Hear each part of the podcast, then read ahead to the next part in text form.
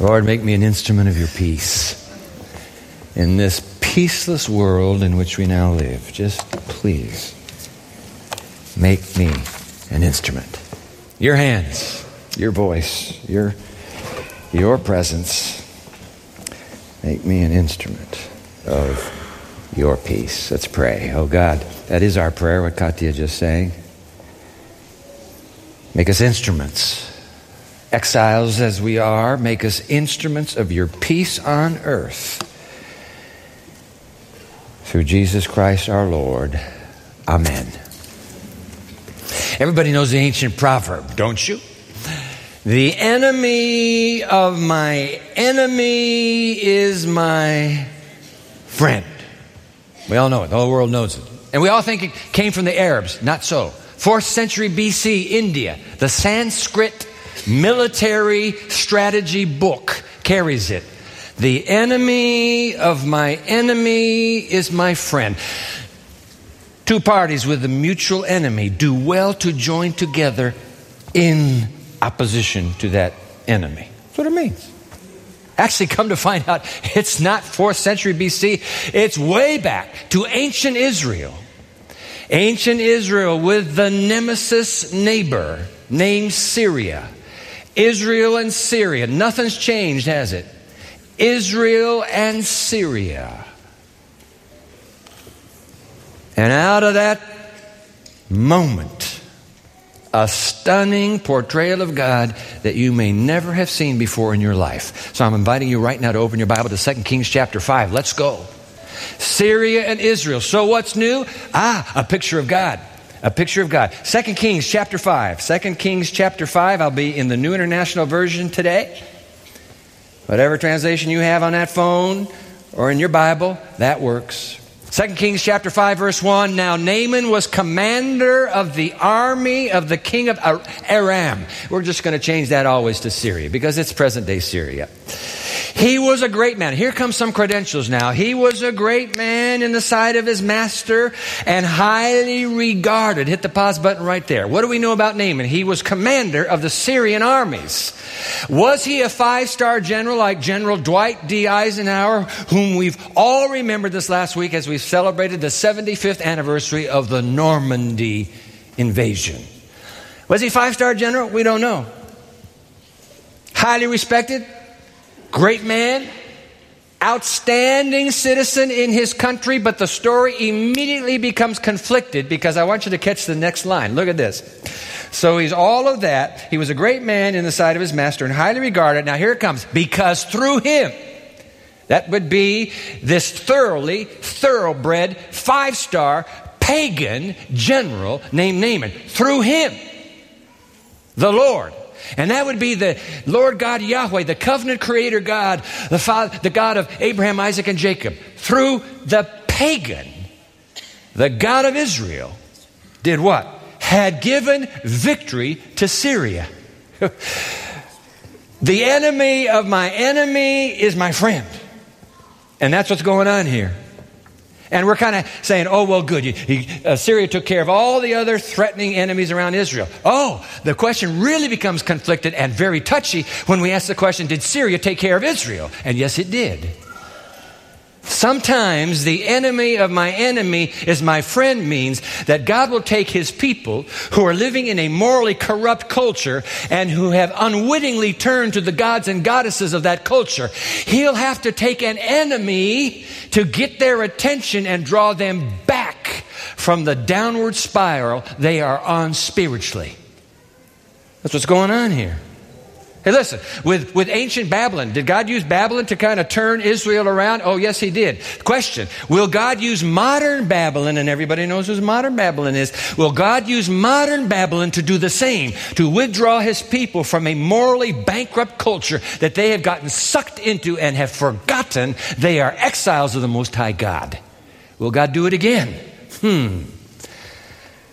2 Kings chapter 5 verse 1 again now Naaman was commander of the army of the king of Syria. He was a great man in the sight of his master and highly regarded because through him the Lord had given victory to Syria. He was a valiant soldier but he had leprosy. Oh no the dreaded scourge of the Middle East, the incurable scourge of Naaman's generation. That five star general with all the credentials in the world can't stop leprosy from conquering him, and he's got it. And the plot thickens because, as it turns out, that Naaman, in one of his terrorist attacks on Israel, had a guerrilla band that, that pounced on a hapless Jewish or Israelite village, grabbing a bunch of the kids. They disappear into the night. And Naaman gets first pick.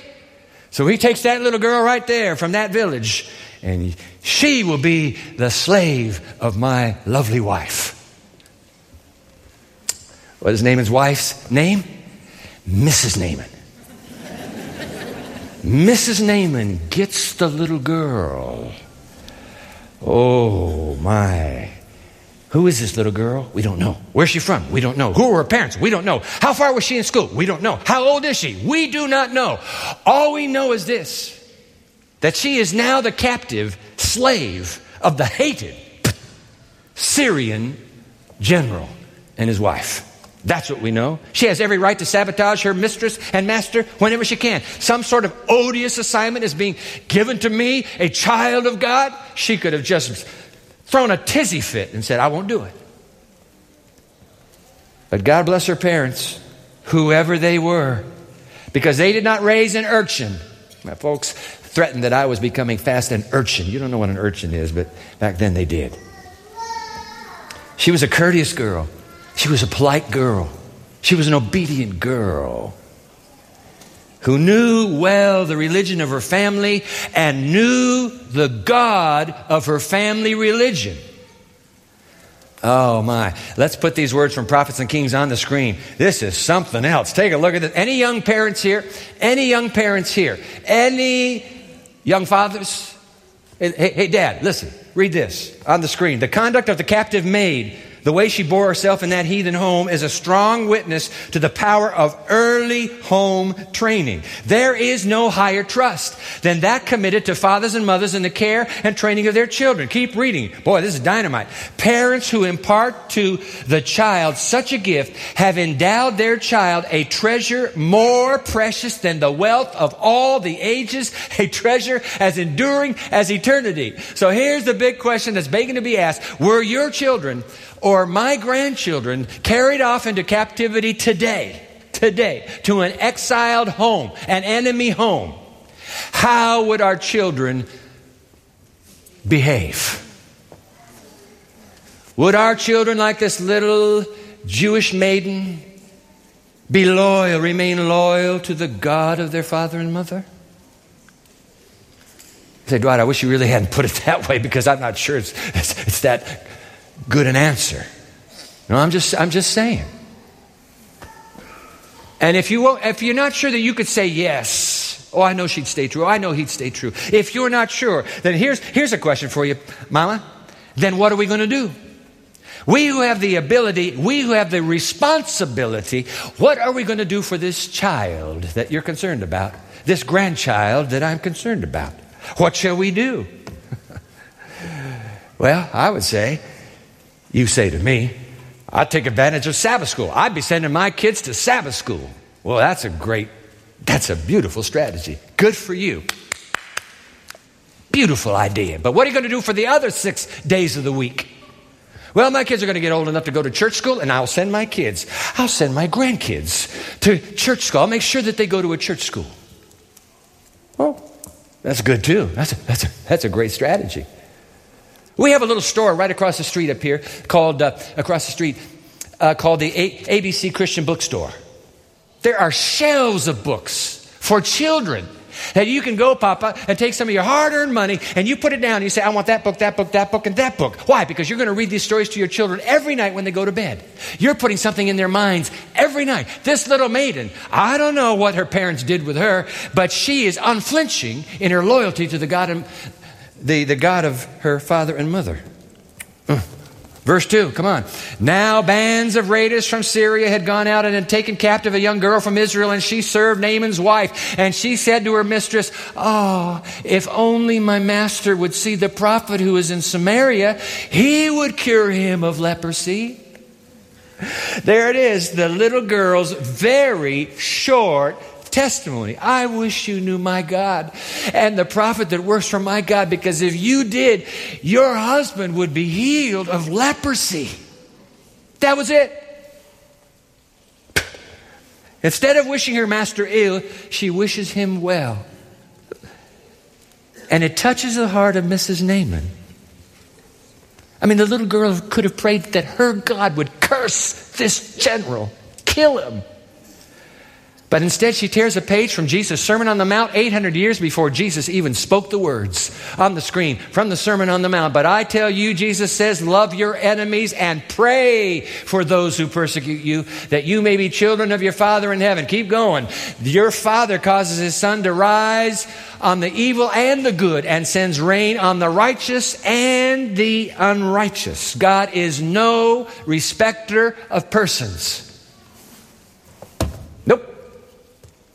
His love is poured out both on the evil and the good, the righteous and the unrighteous. Today in your neighborhood, come on, I'm, just think your neighborhood right now. It doesn't matter how godless your neighbors are. It doesn't matter how godless your colleagues on the job are. It doesn't matter. Sometimes I sit on a plane by somebody I don't know, but by what he's reading, by what he's watching, by what he's drinking, I'm saying, this is a waste of my time. I'm not going to witness this guy. He's gone. Who am I to make that judgment? If God is no respecter of persons, why would I suddenly become a respecter of persons? That's crazy. She's in a pagan home with a polytheistic, heathen master and mistress. And the little girl raises her hand and says, Ooh, I wish you knew my God. She's in exile. Hey, guess what, folks? Guess what? By very definition, do you know what the word exile means? It means you live in the land of the captor. You're not at home. We are not at home. We are living right now in the land of the captor. The prince of evil, uh, the, the prince of the world, self styled, declares, This is my place. We're in his place right now. We're exiles, all of us. Just like that little maiden. I guess we just say a word. Oh, I wish you knew my God who could help you, who could heal you. I wish you knew him who loves you like I do. Verse 4. So, Mrs. So the, the, little girl gives the testimony to Mrs. Naaman. Mrs. Naaman gives it to Mr. Naaman. And Mr. Naaman, verse 4, went to his master and told him what the girl from Israel had said. Now, hold on. Do you, know, do you, do you understand what's happening here? Because this is what happens to simple testimonies. They simply get passed on. The world is so faithless today this godless, faithless culture that we live in is hungry for faith. It is hungry for God. And if somebody raises her hand and says, excuse me, excuse me, can I, can I say something? Just like, just like a parched desert, it, the word will drink it up. And that little testimony will get passed on from person to person to person. You have no idea where your testimony is going. Once it's out of your lips, don't worry about it. But Naaman goes to the king. Oh, unbelievable. Listen, you'll never know where your testimony ends up. I'll make this promise to you right now in front of everybody. I'll tell you where it ends up if you don't share it. Nowhere. Nowhere. Because you didn't open your mouth. You got to share it. Guess what? Never forget. Never forget this. Let's go to boxing now. Come on, everybody knows boxing. One, two punch. One, two. Okay? So it could be a right, left, or it could be a left, right. Isn't that what they call it? A one two punch. You are the one two punch, but you're the one. Your testimony is the first punch. And right behind you comes the Holy Spirit with his convicting, convincing power. He could do it himself, but he needs the first punch. One, two. Sorry to make this into martial arts, but uh, anybody want to come up here and let's try this? one, two. See? You're one. Don't say, God, you be one and I'll go two. Let's switch. No. He said, You got to open this door, buddy. Open the door. I'm right there. One, two. Hmm. And even when it appears that your testimony has fallen on deaf ears, and you're being blown off or ignored, never forget the words of Sidlow Baxter. Oh, I wish you could scribble this down fast enough and have it in your Bible like I have it in my Bible. I carry this with me in all my Bibles. I'll put it on the screen for you. Sidlow Baxter. They may spurn our appeals, reject our message, oppose our arguments, despise our own persons, but they are helpless against our prayers. You share that one, and then you pray. You just pray. They can spurn you and blow you out of the water and just say, but they can't resist what you unleash through your praying. Oh my, the power of an exile's prayer to back up the power of an exile's testimony. Don't you think that little Israelite maiden is praying for General Naaman every single day to the God of Abraham, Isaac, and Jacob? Of course she is. Because when people go through flux, when people go through radical change, suddenly now they're wide open. You go through a divorce. Your friend goes through a divorce. That friend right now is wide open to God, to anything. You get canned from your job. That, that friend who's just been let go is wide open right now. You, you contract a disease. That friend right now, wide open. The paradigm is shifted. You got thrown out of school. Right now, that friend of yours is wide open. Flux is what God majors in. Now, listen very carefully. God does not cause these radical fluxes or changes. God didn't cause you to get the disease, He didn't cause you to get fired. But you know what? God never misses a, a golden opportunity, and He takes every flux and every change, and He says, I'll use that, thank you. And God moves in. Your testimony is in a time of flux. Naaman is open where he would never have been open four months ago. He's wide open now. Wow, what a guy. So it, it bears repeating. God really does business with pagans. He just loves doing business with pagans. And that's what's happening here. Drop down to verse 4 again. Uh, so Naaman went to his master and told him about the girl, what the, the, the, the little girl from Israel had said. And now here comes King Ben Hadad. By all means, go, the king of Syria replied. I will, I will send a letter to the king of Israel. So I, I just love this. So Naaman left, taking with him 10 talents of silver, 6,000 shekels of gold. This is a lot of money. And 10 sets of clothing. And the letter from Ben Hadad that he took with him to the king of Israel read, With this letter I am sending my servant Naaman to you so that you may cure him of his leprosy. You cure him or I'll kill you. That's how the king, because some believers aren't really believers. They're only believers in name. They show up in church, but they don't believe for six days of the week. They just, no, they're, they're, they're practical atheists. And that's the king of Israel. He's just, he just, he starts hyperventilating. What have they done to me? Wow. Let's read what the this poor king.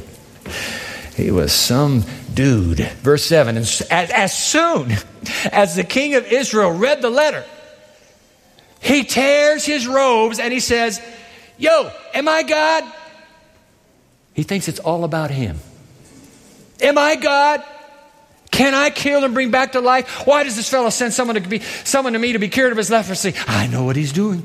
He is trying to pick a quarrel with me. Sounds like Colonel Klink and uh, Hogan's Heroes. He's trying to pick a fight with me. Oh my, unbelievable. Somehow, I don't know how, Elisha gets word, of, of the message from the Syrian king. And Elijah sends a mes- Elisha sends a message to the king of Israel. Hey, listen, take a chill pill. Cool, relax. If you don't know what to do with this pagan, send him to me. I'll tell him about the God of Israel, and I'll make sure he gets healed by the God of Israel. And so Naaman goes with his chariot and his attending warriors. The whole band of them show up in the little driveway of the prophet's tiny little house. And they're all impatiently stamping around those stallions. And, you know, Elisha is not on a head trip. Because if he were on a head trip, I want to hang around important people. He would have shown up himself. No, he says, hey, servant, go, go see, go, go see uh, General Naaman, please. So the servant, servant comes. He said, I come, I have a message for you. Glad to see you. You see that river over there? It's called the Jordan River. You will go in that river and you will wash yourself seven times and then you'll be healed. Goodbye. And you left. and Naaman, who is so schooled in military protocol, explodes. Talking about anger management issues. He's got a huge problem here. He explodes. There's nobody around but his attendants. And he's saying, I can't believe this. I can't believe this. It's, look, we got, in, in, we, we have clear water in Damascus, every river. And so I come over here and I'm thinking the man of God is going to come out. He's going to rub his little hand all over my white spots. He's going to say, gone, and they're going to be gone. Instead, no, what does he tell me? I got to go to that murky, muddy Jordan River and I got to take a bath seven times. I'm not going to do it. And the last line of verse 12, I put it on the screen for you. The last line of verse 12.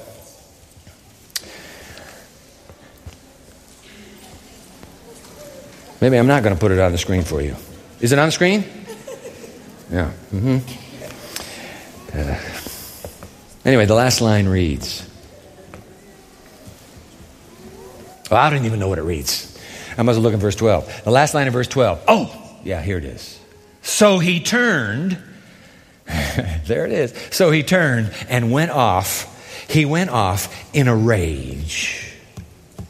Anger management issues for sure. Some human beings have that weakness and they do need healing. And the good news is that the God of Israel can heal the plague of anger management. It takes a little work, cooperation. Now we get to verse 13. So here comes now the, the servants. Uh, we've had the explosive. Uh, uh, bombshell. And now Naaman's servants, verse 13, went to him and said, My father, if the prophet had told you to do some great thing, would you not have done it? How much more then what he, when, when he tells you, Wash and be cleansed? So, they convinced Naaman, verse 14, and he went down and dipped himself in the Jordan seven times as the man of God had told him. Seven times. Now, my dad a, was a children's storyteller. I mean, he just, every night we'd ask for a different Bible story, and he would tell, either about himself as a boy or Bible stories. And uh, how many times have we asked him to tell the story of Naaman? And my dad would just really dramatize it, just right down to the last second. So if there's seven times, it's going to take five minutes to tell you about the seven times down because every time Naaman comes up, oh, I told you, I told you. Now, the spots are still there, and the servants are all on the shore. Seven, seven, seven down. Oh, he comes up. He's looking at, ah, oh, I told you, this rotten river. Anyway, Dad would go that go through that until the seventh time. The seventh time. And of course, we're all on the edge of our beds now because the seventh time Naaman goes down and he goes under that muddy water. And when he comes up, there's water pouring all down him. And when, when Naaman looks down on his arms, did you, did you catch that line? Where, where is it? Let's put that one on the screen. His flesh was restored and became clean like that of a what? See those two little boys right there? He had flesh like those two little boys. Just clean, soft, succulent, young again. Oh, and he must have been whooping and hollering in Syrian. Just thrilled with what the God of Israel has done. Mm. He comes up out of that water. Boy, is that the gospel message or what? He comes up out of that water and he is clean. He is clean. Do you know that when you come to Jesus and you go under the water and Jesus and his and his his righteousness, his love that surrounds you, when you go under the water, you come up clean. Though your sins are as scarlet, they'll be as white as snow. Though they're red like crimson, they'll be as wool. You come up clean. Reminds me of an old English folk song that goes like this.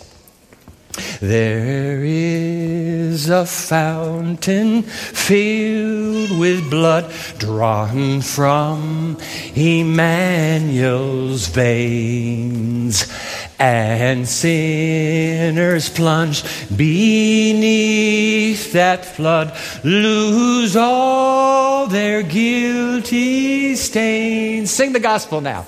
Lose all their guilty stains.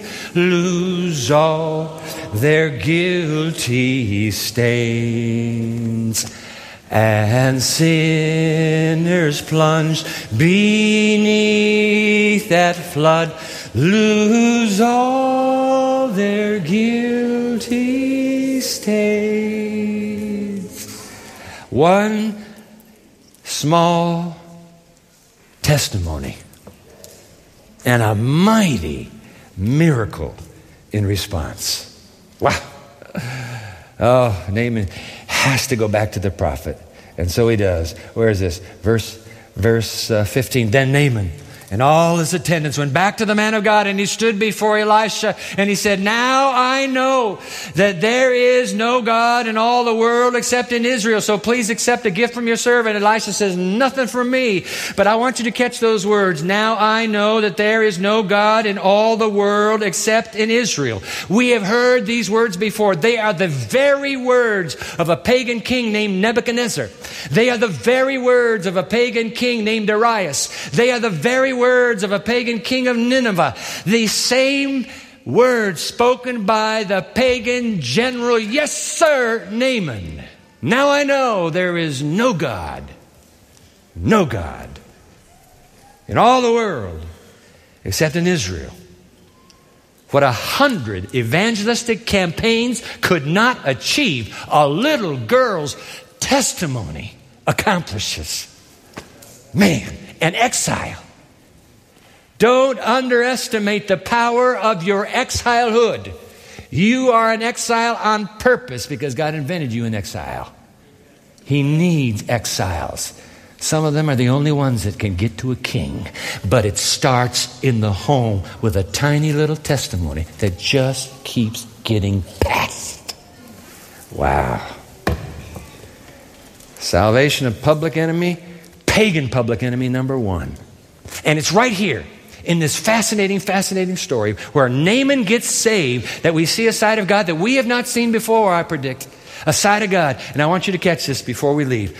Because Naaman makes a very unusual request. Okay, so watch this. This is verse 17. Now, Naaman says, Okay, if you're not going to accept my gift, please let me, your servant, be given as much earth. Now, that's dirt, as in dirt let me be, given as much dirt as a pair of mules can carry, for your servant will never again make burnt offerings and sacrifices to any other God but the Lord. What I need, because Naaman believes in regional gods, and he believes God, Yahweh, is the regional God of Israel. What I need, sir, is that I need dirt from right here, and I'm taking it to my backyard, and I'm going to spread this dirt on my backyard, and I'm going to stand on that dirt, and when I'm standing on the dirt of Israel, I'm going to call on the God of Israel and worship Him. That's what I need. Can I have some dirt? And Elisha says, Yeah, go ahead. It's unbelievable. Now, question Is God a localized, region, regionalized God? Nope, never has been, never will be. Does God, did God require this of Naaman? Nope, never has and never will. Then why did the prophet Elisha not correct Naaman and say, Stop, stop, let me tell you something. Because God, listen, listen, listen. God takes your friends, God takes your neighbors, He takes your classmates, He takes your associates, He takes them where they are and not where you are. Where they are. That's what he's caring about. He doesn't care where you are. I take them where they are. My, my, my, my, my. And it gets even more stunning. Which, by the way, means that what's vital for you may not be important for them. Mm-hmm. What you think is so almighty essential may not be for them. You have a problem with that? You know what Elisha says? You know what Elisha says? Verse 19. You know what Elisha says? He says, Go in peace. Go in peace. What's up with that? Oh, you haven't heard what he what Naaman just proposed to him. Oh, this one is something else. Look at verse 18. Look at verse 18. But, Naaman goes on, may the Lord forgive your servant for this one thing. When my master enters the temple of Rimmon to bow down and he is leaning on my arm, and I have to bow there also when I bow down in the temple of Rimmon. May the Lord God forgive your servant for doing this. I don't believe it for a moment. I don't believe this is a God. I don't even believe in that God anymore. I believe in the God of Israel. But listen, I have to do this. It's my job. I have to do this. What does the prophet say? Go in peace. Yeah, go ahead, go ahead, go ahead. No correction, no catechization, nothing. Go ahead. Go in peace. Wow. You know what, folks? Some of us get ourselves in trouble by insisting that our children or our colleagues or our neighbors or our friends live up to the light we have. You live up to my light. You know why we do that? Because misery loves company. That's exactly why.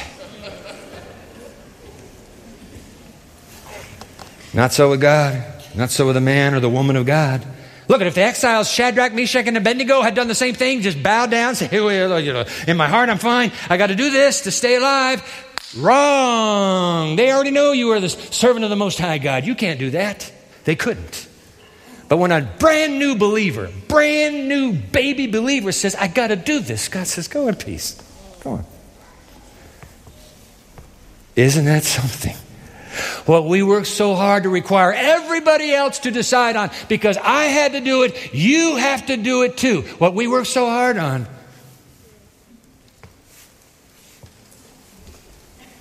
You know why? Because God is a God of wise exceptions. Mm-hmm.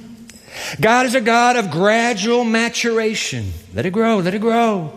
God is a God of gracious tolerance. God is a God of understanding the circumstances. And in God's economy, one size does not fit all. We get in trouble when we insist that it does. Hmm. Go in peace. To demand of pagans what it has taken you years to come to understand, and you still don't understand it. But to demand it of them, where's the logic in that? Uh, the God who makes compassionate allowance for what the Germans call our Sitz im Leben, our particular unique situation, my spirituality. God makes full allowance for that. Or the lack of it. God makes full allowance for that. He adjusts his expectations accordingly. accordingly. And listen, listen to this. If God treats us that way, why don't we treat each other the same way? Why don't we treat each other the same way? Cut them some slack. Why does everybody have to do it your way? Elisha says, Go in peace. Shalom. Bye bye. That was it. All right. Judge not that you be not judged, because nobody lo- knows a life story like God does. You don't, and neither do I. This much is clear. What you have that is so special is your personal testimony. And it is so unique that the way you give it with that smile on your face, that is worth everything to the kingdom of heaven. You just use the lips and you say something about what Jesus means to you. You might not think of anything to say because do I look at I, I don't know the verses. Well, what if they ask me a question? I don't know all the teachings even. How am I supposed to be able to witness when I can't know this? Forget it. We have made we have become paralyzed by our misconceptions of witnessing to the place we are dumb, meaning mum. Right? We don't talk. I just live and let live. Good night, Dwight. I put you right there for this moment in your mum. What can I tell him? What can I tell him? Oh, how I love Jesus. Well, yeah, but they're going to ask me why. Well, because he first loves me. That's it. You just tell him you love Jesus. Why do you love Jesus? Because he loves me. Do you know how many people go to bed at night not loved? Guilt ridden, ball and chain around their ankles. They go to bed every night feeling they are unloved by the forces of the universe. And you go to bed every night knowing you're loved. And your guilt is gone because you dismiss it. You dismiss it to the care of the Lord Jesus. And you come up out of that water cleansed. Every single day you come up cleansed. And they would die to have what you have. You just have to tell them what you have or they won't ask for it. If you don't tell them, they won't ask. Oh, how I love Jesus. Yeah, but why? Because he first loved me. I'm a loved guy. Look at me. I'm such a weirdo, but I'm a loved guy. Well, if God could love a weirdo like you, he could probably love me. That's the point. Hmm. So here's the take home line. Then I'll sit down. Here's the take home line Tell them who you know, and he will tell them what to know. Put that on the screen, please. Tell them who you know, and He will tell them what to know. Get it off of your plate. You're not responsible for informing the whole world of every belief system in the scriptures. Forget it. You just tell them who you know. And he will tell them what to know. Elisha does not correct Naaman. He doesn't tell him a thing. Go in peace. God will, God will take care of you. God, God knows you. He'll take care of you. Tell him who you know. And he will tell them what to know. That's what it means. It's that simple. It's no wonder the mighty apocalypse ends with this line, oh, describing the last generation of Jesus' friends on earth. I love this. Uh, Revelation chapter 12, verse 11. Let's read it out loud together. They triumphed over the dragon. Oh, t- time out, time out. Who's the dragon? Who's the dragon? Who's the dragon? That's the Satan. That's the devil. That's the apocalyptic symbol of Satan, all right? So the followers of Jesus, we'll, we'll, read it again now. They triumphed over the dragon by the blood of the Lamb. There is a fountain filled with blood drawn from Emmanuel's veins. So that's the gospel, all right? Let's do it, let's do it one more time. They triumphed over the dragon by the blood of the Lamb and by the word of their testimony. That's how you win. You're not only blessing somebody else, you're getting blessed into protection. You're getting blessed into guardianship. You're blessed. Yeah, that's it, folks. I wish it were more complicated because then you'd really say, oh, I got to get this. it's not. It's simple so you can start doing it. It's time for the exiles to rise up one last time across this planet. And I say, let's start at Berrien Springs. What do you say? Come on. Let's do. Take your Connect card. There should be one attached to your worship bulletin there. Right at the bottom, it's perforated. Grab it. Those of you watching online right now, the Connect card is where you're at right now. You can get an electronic Connect card. We get Connect cards from people all over the world because they're watching and they want to respond as well. Okay, and we have guests here today. The Connect card at the bottom. Guests, fill this out. We do this every week. But put in the information you're comfortable with and put an email address there if you want us to be in touch. Turn the card over now on the back side. It says, My next step today is, and there are three little boxes. Box number one, I want Jesus to give me a testimony I can share for him daily. Who doesn't want that testimony? He'll give it to you. You say, Jesus, I'm not really clear on my testimony. He said, I'll make it clear. Ask me for it. Ask me for it. I'll give you a testimony. All right? Box number one, just ask Him. I want Jesus to give me a daily testimony. Box number two, I look forward to being part of Bring a Friend to Church Day, Sabbath, August 31. It's the first Sabbath of the new school year. We will be back in the beautiful new Pioneer Memorial Church on the campus of Andrews University. We're going to be inviting people all across this community to come to share that, that joyous moment with us. You have friends that you're going to be able to just say, yo, this is all you have to say. Would you please come with me? I mean, that's it. They're not rejecting you or accepting you. It's about them coming with you to church. I want to look forward to being a part of Bring a Friend to Church Day, Sabbath, August 31. You're going to be hearing more and more about this as we go. And then, final box, I want to follow Jesus in baptism. I want to go under that water and I want to come up clean. I want to go under that water like Naaman and I want to come up clean. If you've not been baptized yet, that's what baptism is. You go under the water and you come up clean in Christ, cleansed like Naaman.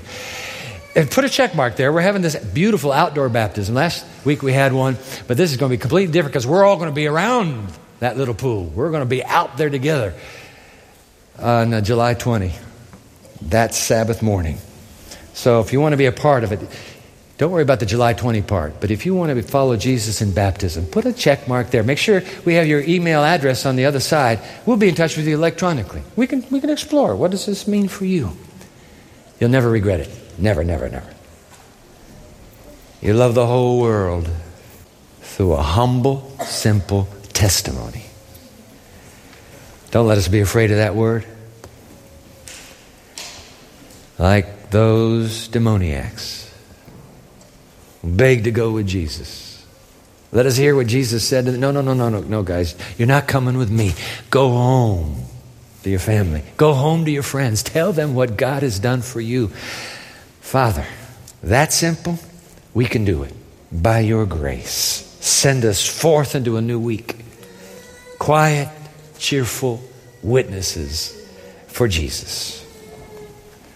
And now may the grace of the Lord Jesus Christ and the love of God and the fellowship of the Holy Spirit be with you all. Amen.